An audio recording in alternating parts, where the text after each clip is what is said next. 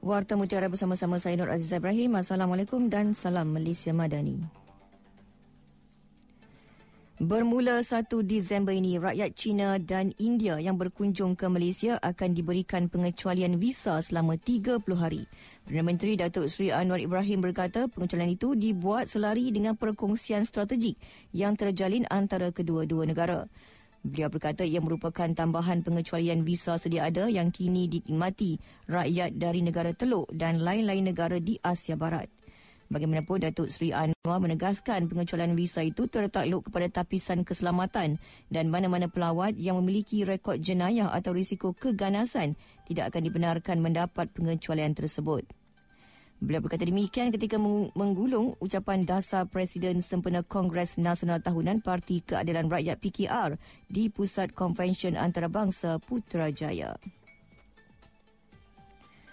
Kerja-kerja pembaikan cerun yang runtuh akibat hujan lebat bagi laluan jalan balik pulau ke Teluk Bahang telah berjaya disiapkan lebih awal daripada yang dijadualkan. Menteri Kerja Raya Datuk Seri Alexander Nantalingi berkata kerja-kerja pembinaan siap sepenuhnya pada enam November lalu, iaitu lima puluh satu hari lebih awal daripada tarikh asal, iaitu dua puluh lapan Disember ini. Beliau berkata terdapat dua lokasi tanah runtuh, iaitu di Seksyen empat puluh enam perpuluhan lapan dan Seksyen empat puluh lima perpuluhan empat, dan melibatkan kos keseluruhan hampir satu perpuluhan lapan juta ringgit.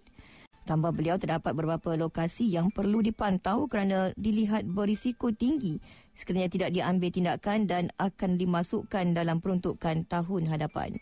Beliau bercakap kepada media selepas meninjau hasil kerja-kerja pembaikan dan merasmikan pembukaan jalan berkenaan kepada semua jenis kenderaan. Jelas beliau, projek ini penting kerana ia bukan sekadar untuk kegunaan harian penduduk setempat, malah pelancong. Turut hadir Ketua Pengarah Kerja Raya Datuk Insinyur Ahmad Reza Gulam Rasul dan Exco Infrastruktur, Pengangkutan dan Digital Zairil Khir Johari.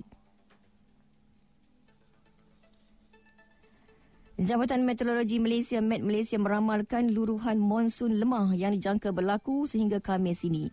Ketua Pengarah Met Malaysia Muhammad Helmi Abdullah dalam satu kenyataan berkata, dalam masa yang sama penumpuan angin juga dijangka berlaku di kawasan utara Selat Melaka yang berpotensi menghasilkan ribut petir berserta hujan lebat dan angin kencang yang berpanjangan.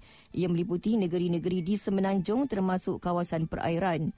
Met Malaysia juga telah mengemas kini amaran hujan berterusan tahap waspada yang turut melibatkan Perlis, Kedah, Pulau Pinang, Perak, Kelantan dan Terengganu sehingga hari ini.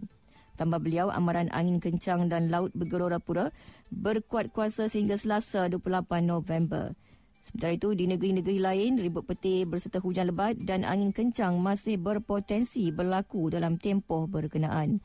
Orang awam adalah dinasihatkan untuk sentiasa merujuk laman web w w w dot met gov dot gov dot my yang dan semua media sosial serta memuat turun aplikasi My Cuaca bagi maklumat yang terkini dan sahih. Sekian Warta Mutiara disunting Hanisma Ismail. Assalamualaikum, salam perpaduan dan salam Malaysia Madani.